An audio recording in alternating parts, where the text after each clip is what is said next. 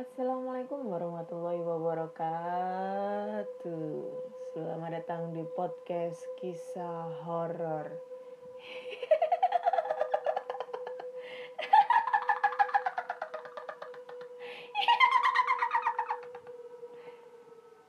Masih bersama dengan Ana di sini akan membacakan cerita hantu atau email berhantu yang sudah dikirimkan teman-teman melalui podcast kisah horor at gmail.com ataupun di DM Instagram podcast kisah horor dan DM Instagram Ana Olive. Yeah.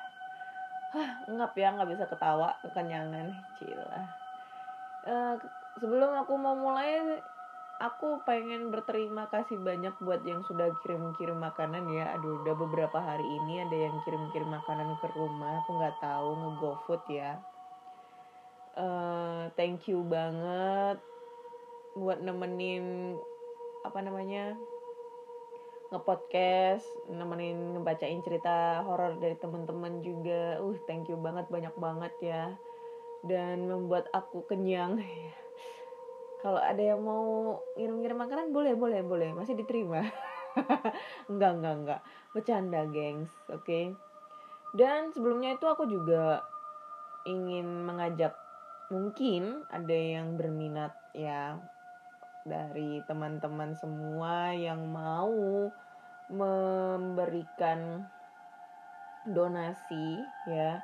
Donasi kepada teman-teman atau saudara-saudara kita yang sedang membutuhkan terutama bencana alam di NTT sama uh, di dekat Gunung Semeru di Lumajang ya. Karena beberapa hari yang lalu di Gunung Semeru itu uh, apa namanya meletus gunungnya lalu mengeluarkan lava lahar sehingga dampaknya itu banyak rumah-rumah warga yang yang sekiranya itu rusak karena lahar tersebut dan banyak yang mengungsi. Dan kebetulan temen aku ada yang orang Lumajang dan posisinya uh, keluarga keluarganya itu pada mengungsi di posko-posko terdekat. Dan tadi juga uh, dia melaporkan bahwa di sana itu sangat kekurangan khususnya untuk makanan ya seperti sembako atau mungkin pakaian gitu ya. Jadi aku mau ngajak teman-teman nih jadi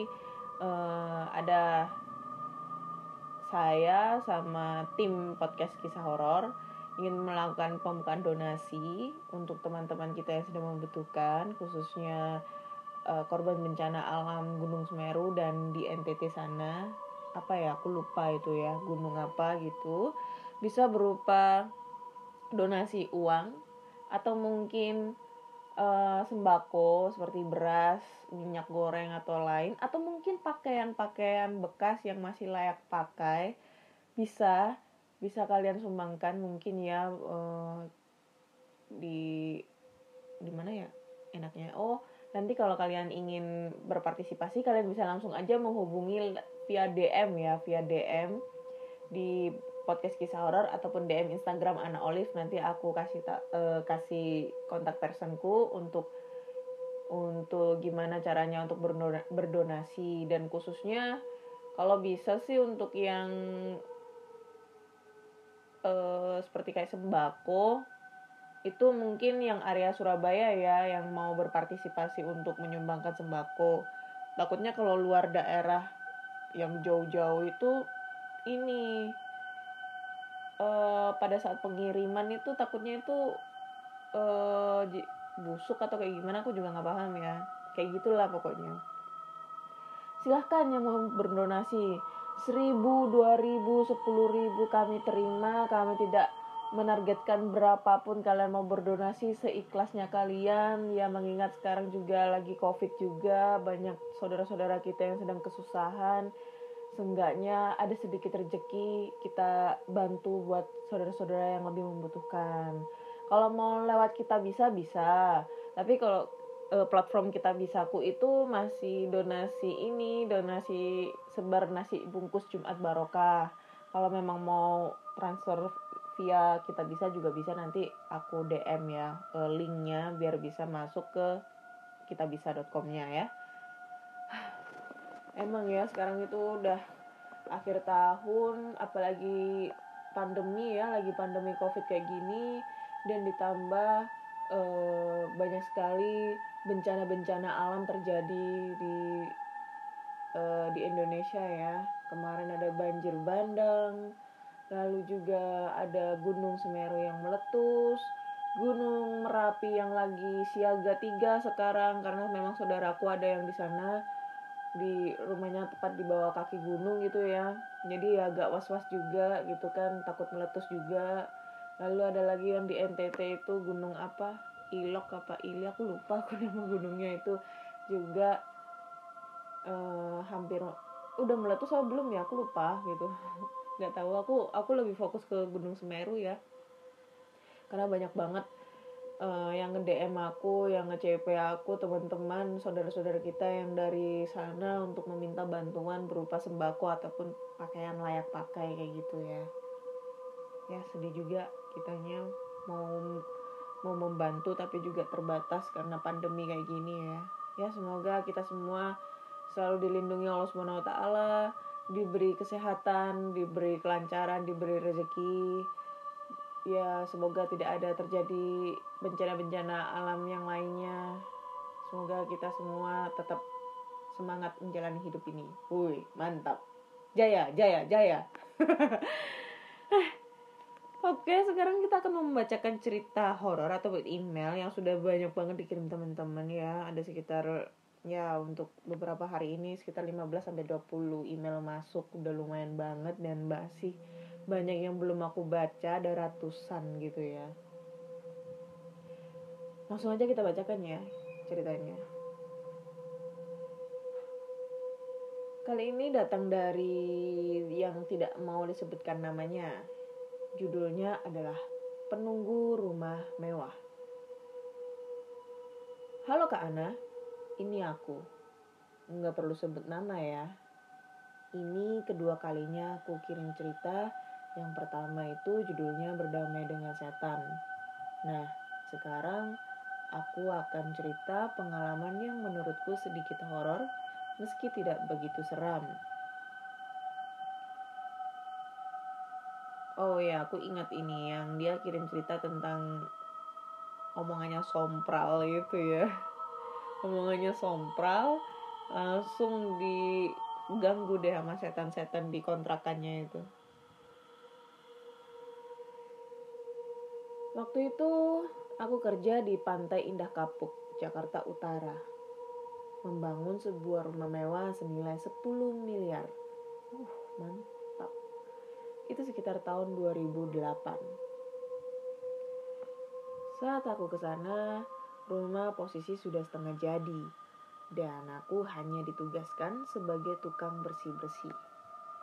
Ya, semacam nyapu atau scrub semen-semen kecil yang nempel di granit dan marmer. Karena rumahnya gede banget, mungkin sebulan baru bisa bersih. Hari pertama kerja aku bersih-bersih lantai tiga dan tidak terjadi apa-apa. Dan setelah makan siang, Aku nyapuin ruangan besar yang nantinya akan jadi kamar. Di situ ada sebuah bathtub dan toilet. Aku nyekrapi semen yang nempel di lantai itu. Nah, di dekat situ ada juga satu bilik yang terbuat dari kaca atau fiber, aku kurang tahu. Tapi itu sedikit transparan, bentuknya kotak gitu, buat orang mandilah intinya uh, akrilik itu mas namanya kaca akrilik.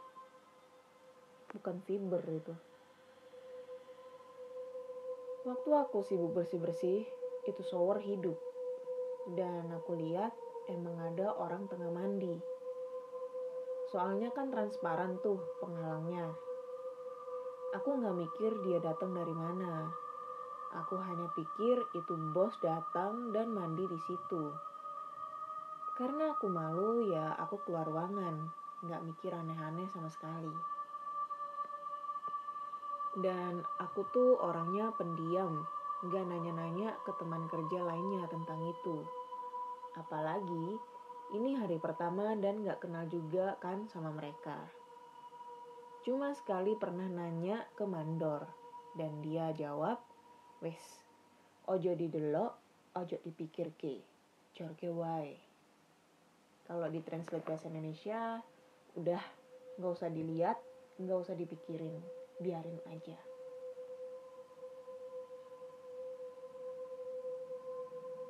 Hari kedua itu terjadi lagi, dan aku tetap mikirnya bos. Dan aku tak berpikir sama sekali untuk mengintipnya. Cuek aja dah. Gua-gua lulu, itu pikirku. Nah, pas hari Jumat nih, berarti hari keempat aku kan lihat itu mandi lagi. Waktu aku turun ke lantai bawah, bosku ternyata ada di bawah baru datang tuh. Aku memaku sejenak, agak blank gitulah. Akhirnya aku cek ke atas lagi dan gak ada siapa-siapa. Masih penasaran akunya, makanya aku jadi berharap-harap cemas. Besok Sabtu ketemu lagi apa enggak ya? Masih hari Jumat, aku makan malam di warteg sebelah rumah itu. Jadi kenapa ada warteg di dalam perumahan mewah? Mungkin mereka sudah izin karena itu perumahan masih dalam pembangunan. Buat makan kuli-kuli lah.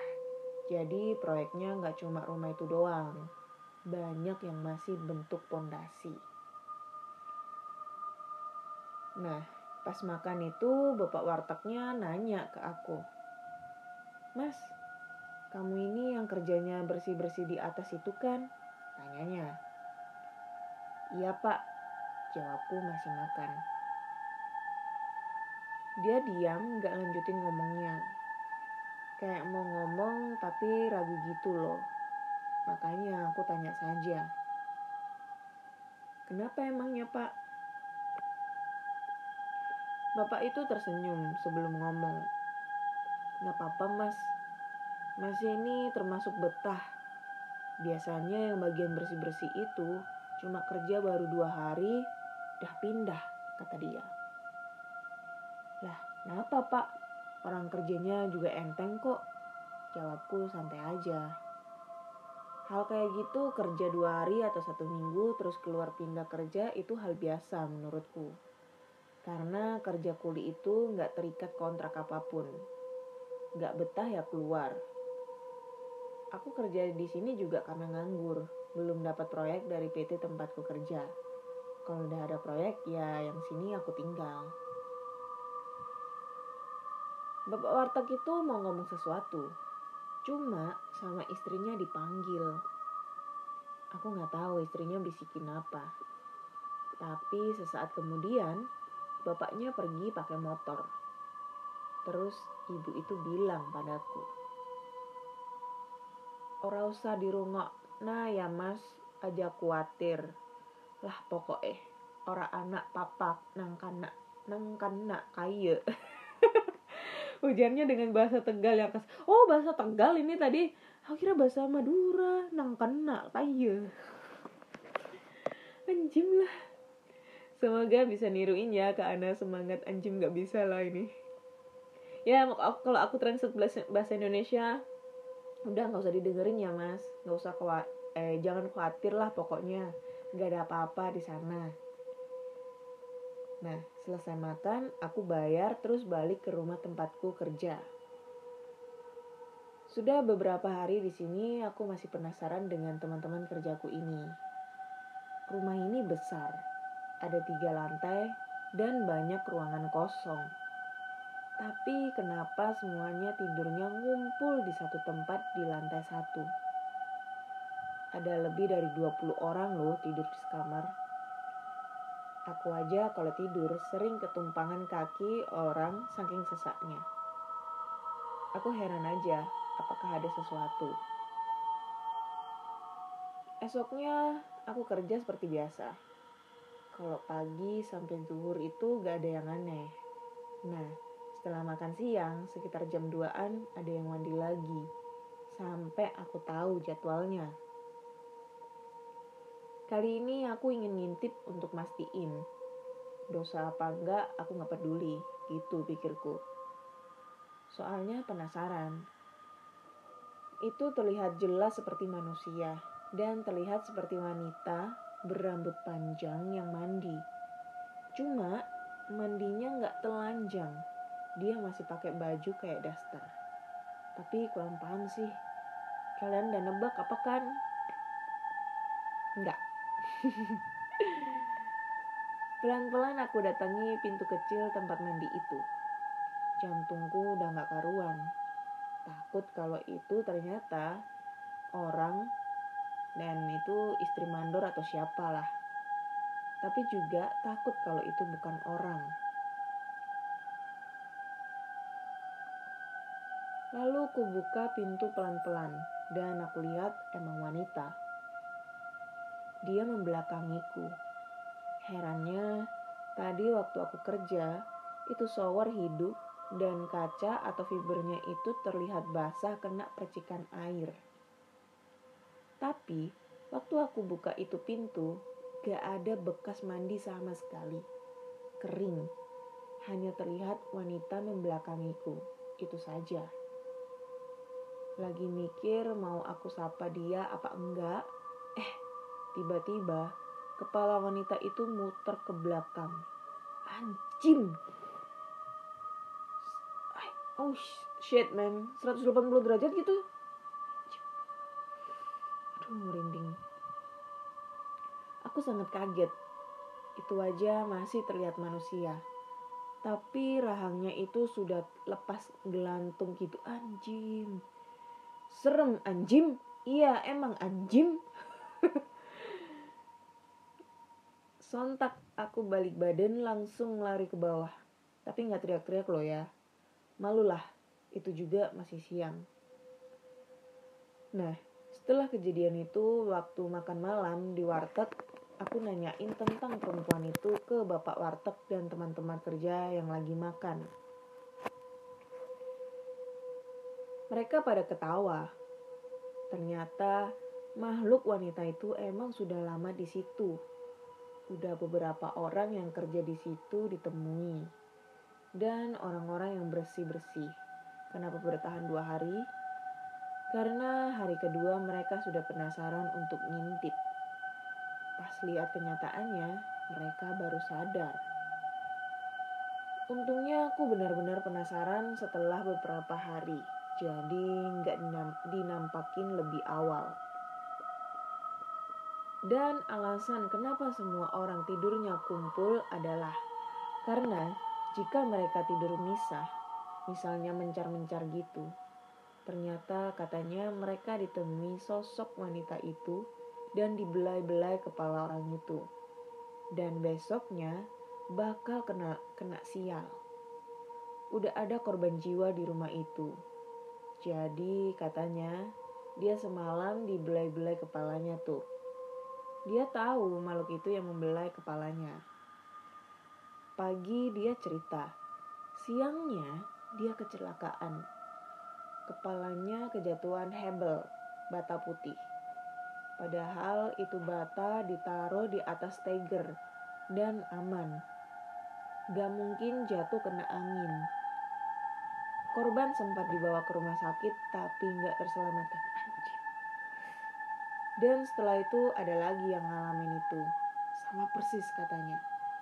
Tapi untungnya dia nggak meninggal. Hanya luka robek dan retak tengkoraknya saja. Anjing. Untung itu ya masih ya. Setelah mengetahui itu, besoknya aku pamit pulang ke mandor dan terima upah kerji, eh kerji, kerja empat hari. Ya cukuplah daripada nyawa taruhannya. Oke, Trims ke Ana udah dibacakan ceritaku, lain kali aku akan cerita lagi. Salam horor.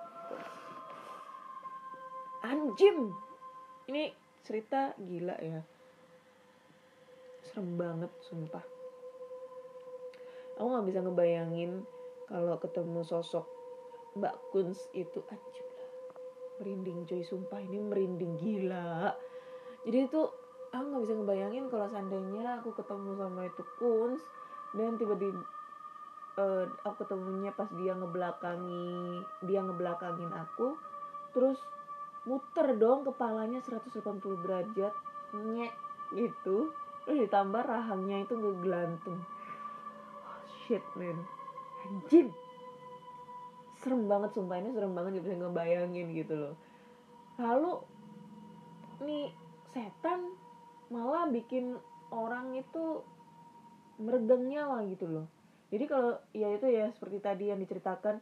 Jadi kalau tidurnya mencah men, eh, mencah mencah mencar mencar itu bakal diganggu dielus-elus kepalanya dan besoknya bakal terjadi kesialan. Dan kesialan itu bisa mengakibatkan nyawa menghilang. Anjing enggak itu? Hah? Gila sih itu. Nah sekarang apa kabar ya itu rumah ya? 2008 loh. Rumahnya udah jadi 10 M. Apakah itu rumah masih ditempatin sama yang punya anjing memang. Apa rumahnya Raffi Ahmad? Atau mungkin rumahnya Ruben Onsu? Gue gak tahu cuy. 10 M gila. Malu banget. Itu udah dapat rumah di Citrangan kalau di sini. Dan gak bisa ngebayangin juga ya kalau misalnya tidur di satu ruangan 20 orang sesak-sesakan kepala kaki di kepala kepala di kaki. Nggak nggak bisa ngebayangin. Yang nggak bisa aku bayangin itu itu kakinya itu bau apa enggak anjir. Habis itu kakinya bau terus ke kepala aduh aroma aroma busuk gitu. Oh shit man. Tapi ini serem banget sumpah serem banget ini. Hai gila gila gila. Sampai korban apa ya sampai mengakibatkan uh, korban meninggal itu udah udah ekstrim banget itu setan itu sumpah. Cerita pertama udah merinding cuy. Oke kita lanjut ke cerita berikutnya ya. Sebenarnya ini aku udah udah upload episode ke 63 itu kemarin. Tapi kemarin itu aku lagi gak struck banget karena situasinya lagi hujan lebat. Dan ada salah satu cerita yang bikin aku nggak serak nggak mood akhirnya untuk bercerita. Kayaknya jelek banget pembawaannya akhirnya ya terpaksa aku hapus dan aku record ulang gitu. Jadi harap maklum ya yang sudah ngedengerin yang kemarin. Oke lanjut kita ke cerita kedua. Halo podcast kisah horor. Kali ini aku mau bercerita tentang kisah saya yang kira-kira sudah 11 tahun menetap di daerah Sawangan. Saya sudah beristri dan mempunyai tiga orang anak, dua laki-laki dan satu perempuan. Saya seorang karyawan swasta yang sudah lama bekerja dan saya geluti untuk menafkahkan anak dari istri. Jarak dari rumah ke tempat saya bekerja kurang lebih 13 km yang dapat ditempuh dengan waktu 25 sampai 30 menit. Baiklah, saya akan menceritakan pengalaman kesasar ke gerbang gaib yang menurut saya sendiri aneh, tapi benar-benar saya alami yang terjadi sekitar 2 tahun yang lalu. Sore itu saya pulang sekitar jam 18 lewat 25 menit waktu Indonesia Barat. Harinya saya masih ingat, Selasa malam Rabu. Seperti biasa, saya memacu sepeda motor saya hanya 40 km per jam. Dengan sekeliling saya yang ramai, mobil dan motor yang saling mendahului. Tepat di depan rumah eh, di depan sebuah rumah sakit umum daerah setempat, suara azan Isya terdengar dengan keras. Karena di sekitar RSUD itu terdapat masjid yang cukup besar. Berhubung pada saat itu sedang diadakan perbaikan jalan, maka semua pengendara motor dialihkan jalurnya ke sebuah gang yang melewati belakang masjid tersebut. Saya mengikuti dari belakang ke mana para pengendara melewati rumah-rumah penduduk dan lika-liku yang akhirnya sampailah tepat di belakang masjid itu. Tapi saya tidak lagi melihat deretan atau barisan para pengemudi motor di depan saya.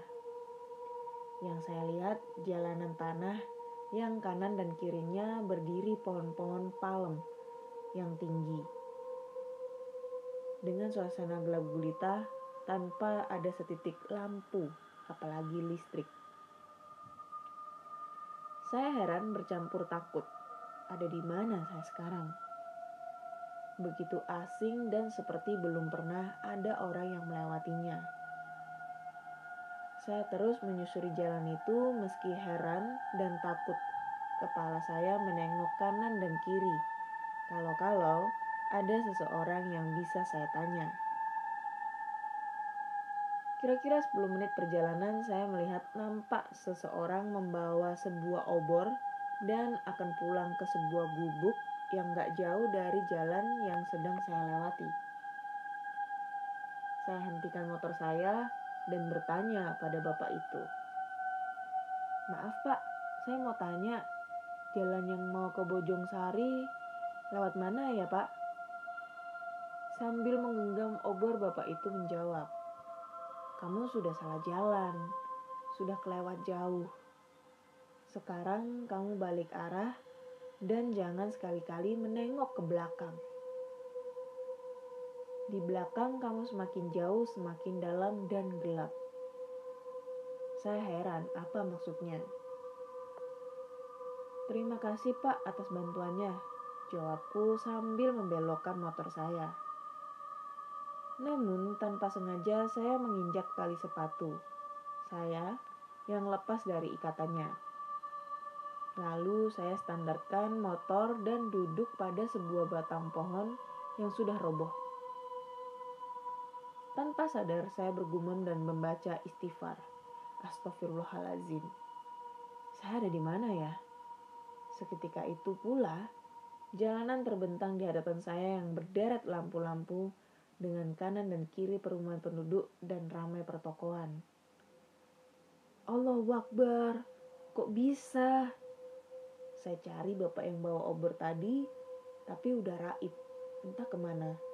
Dan gubuk yang saya lihat tadi sudah menjelma menjadi Indomart. Saya bergegas tancap motor saya sambil tak hentinya membaca ayat-ayat suci Al-Quran, sebisa yang saya ingat. Sesampai di rumah, keluarga sudah menunggu dengan wajah cemas yang katanya saya udah ditelepon berkali-kali lewat handphone, tapi selalu gak tersambung. Padahal HP saya kondisi sehabis di charge, baterai full. Saya lihat jam dinding. Ya Allah, sudah jam setengah sebelas malam. Sedemikian lamakah saya pergi? Padahal waktu itu masih terdengar azan Isya. Lalu saya menceritakan kejadian yang baru saya alami kepada anak dan istri saya. Semoga para pendengar tidak mengalami seperti apa yang saya alami. Beruntung saya masih bisa pulang dan berkumpul dengan keluarga karena ada bapak misterius yang menolong saya. Thanks ke Ana sudah dibacakan ceritanya. Mohon maaf jika kepanjangan. Oke, okay, thank you Mas buat ceritanya. Aduh, sumpah serem ini ya. Disasarin sama makhluk halus.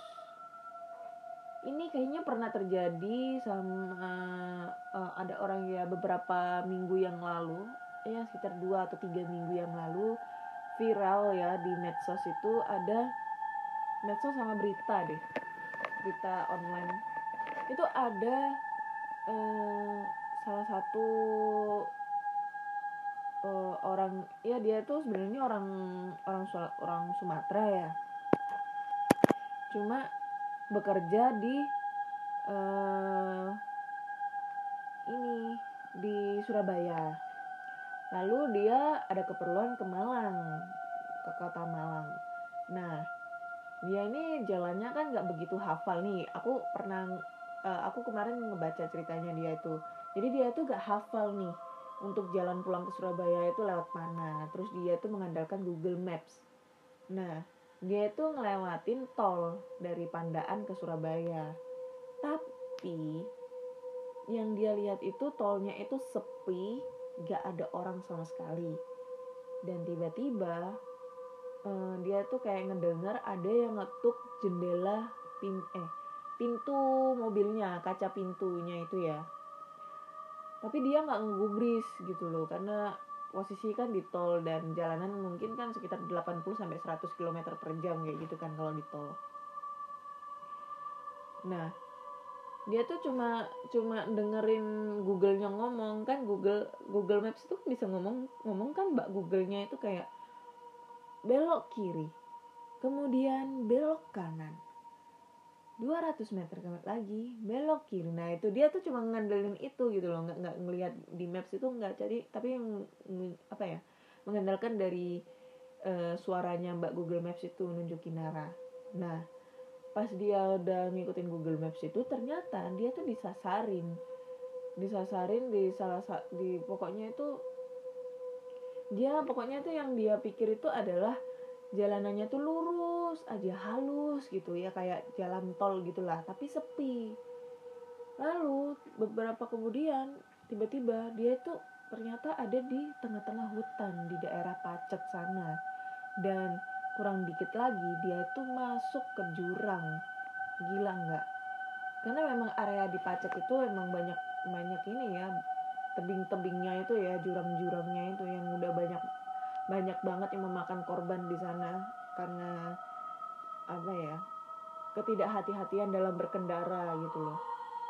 Jadi dia tuh disasarin di situ dia berdiam diri selama semalaman gitu katanya dia nelpon kerabatnya itu gak ada yang nyaut akhirnya dia telepon suara Surabaya waktu itu radio suara Surabaya terus dia meng menginfokan kalau dia lagi kesasar di sini gitu loh. Anjing itu ada kok kalau kalian tahu eh kalau kalian pengen tahu bisa cek aja di di YouTube ada di di berita online juga ada kok. Gila itu. Disasarin setan cuy. Nggak bisa ngebayangin ya. Anjim oke lanjut ke cerita terakhir. Ya ini cerita terakhir jadi aku mau share pengalaman yang kejadiannya bulan November 2015 Mulai dari bulan Oktober, aku udah disibukkan dengan persiapan untuk ujian. Karena aku salah satu murid yang berprestasi di sekolahku, jadi aku sedikit dapat perlakuan spesial dari guruku. Hmm, sombong.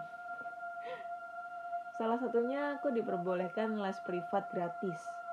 Karena aku juga termasuk siswa dari keluarga yang kurang mampu dari segi ekonomi dengan guru yang ada di sekolahku khusus pelajaran yang ada ujian nasional.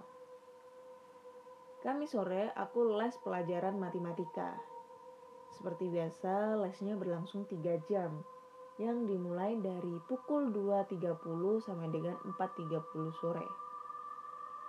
Kebetulan juga sore itu hujan cukup deras.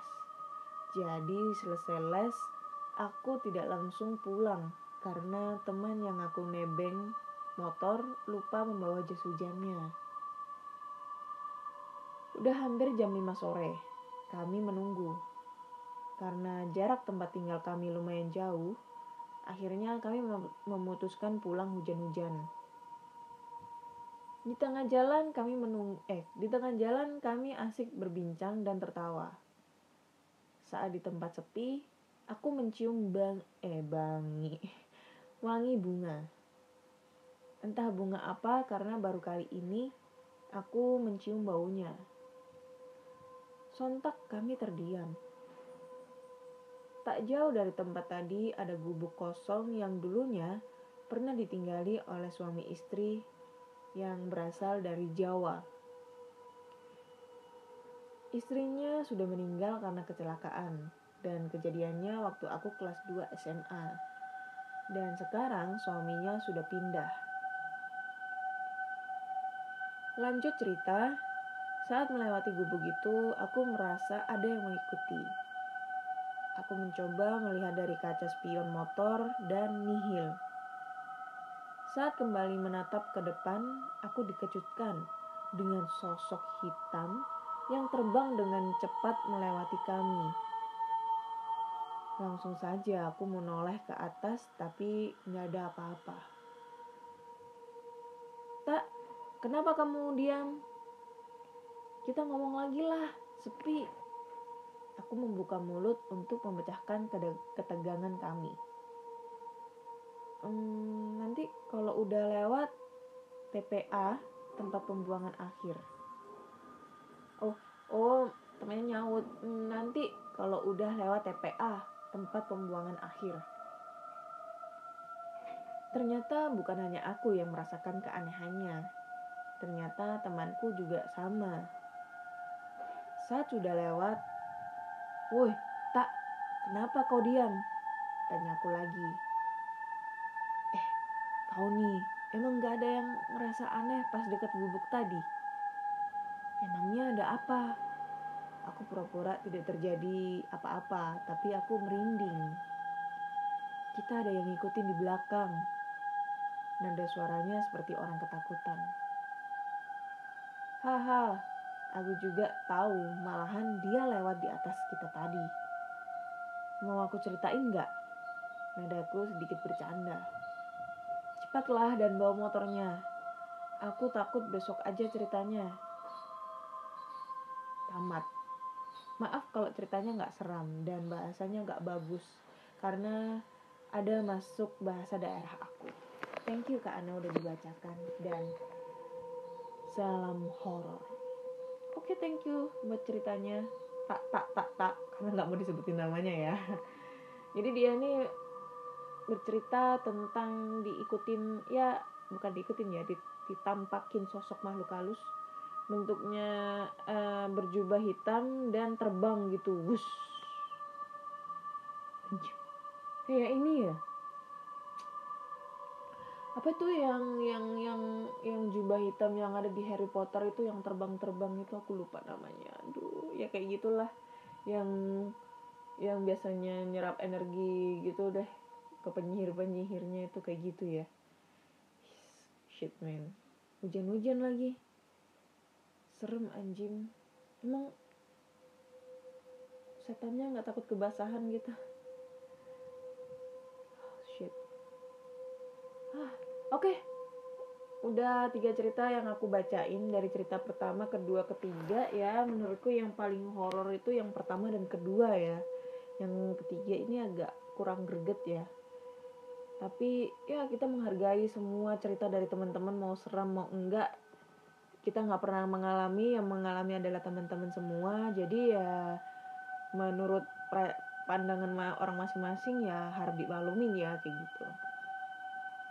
So jika kalian mempunyai cerita horor uh, entah itu pengalaman dari teman-teman uh, pengalaman pribadi kakak adik ayah ibu bunda uh, kakek nenek saudara kalian ataupun pacar kalian selingkuhan kalian Kalian bisa langsung aja kirim cerita ke podcast kisah horor at gmail.com podcast kisah horor at gmail.com ataupun di DM Instagram podcast kisah horor dan DM Instagram Ana Olive dan podcast kisah horor sudah bisa didengarkan melalui Spotify, Google Podcast, Apple Podcast dan Anchor.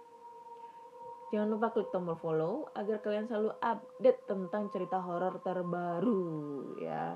Dan aku mau ingetin lagi untuk teman-teman semua yang ingin ikutan berdonasi untuk saudara-saudara kita yang sedang mengalami bencana alam di daerah Lumajang, uh, erupsi Gunung Semeru dan yang ada di NTT, kalian bisa langsung aja DM ke ke podcast kisah horor atau DM di Ana Olive.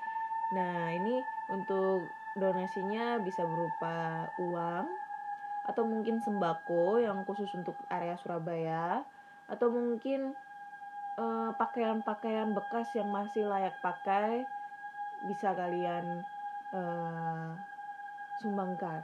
Karena update-nya mereka mereka ini kekurangan konsumsi di pengungsian uh, sembako seperti beras, minyak, telur, mie instan dan lain-lain.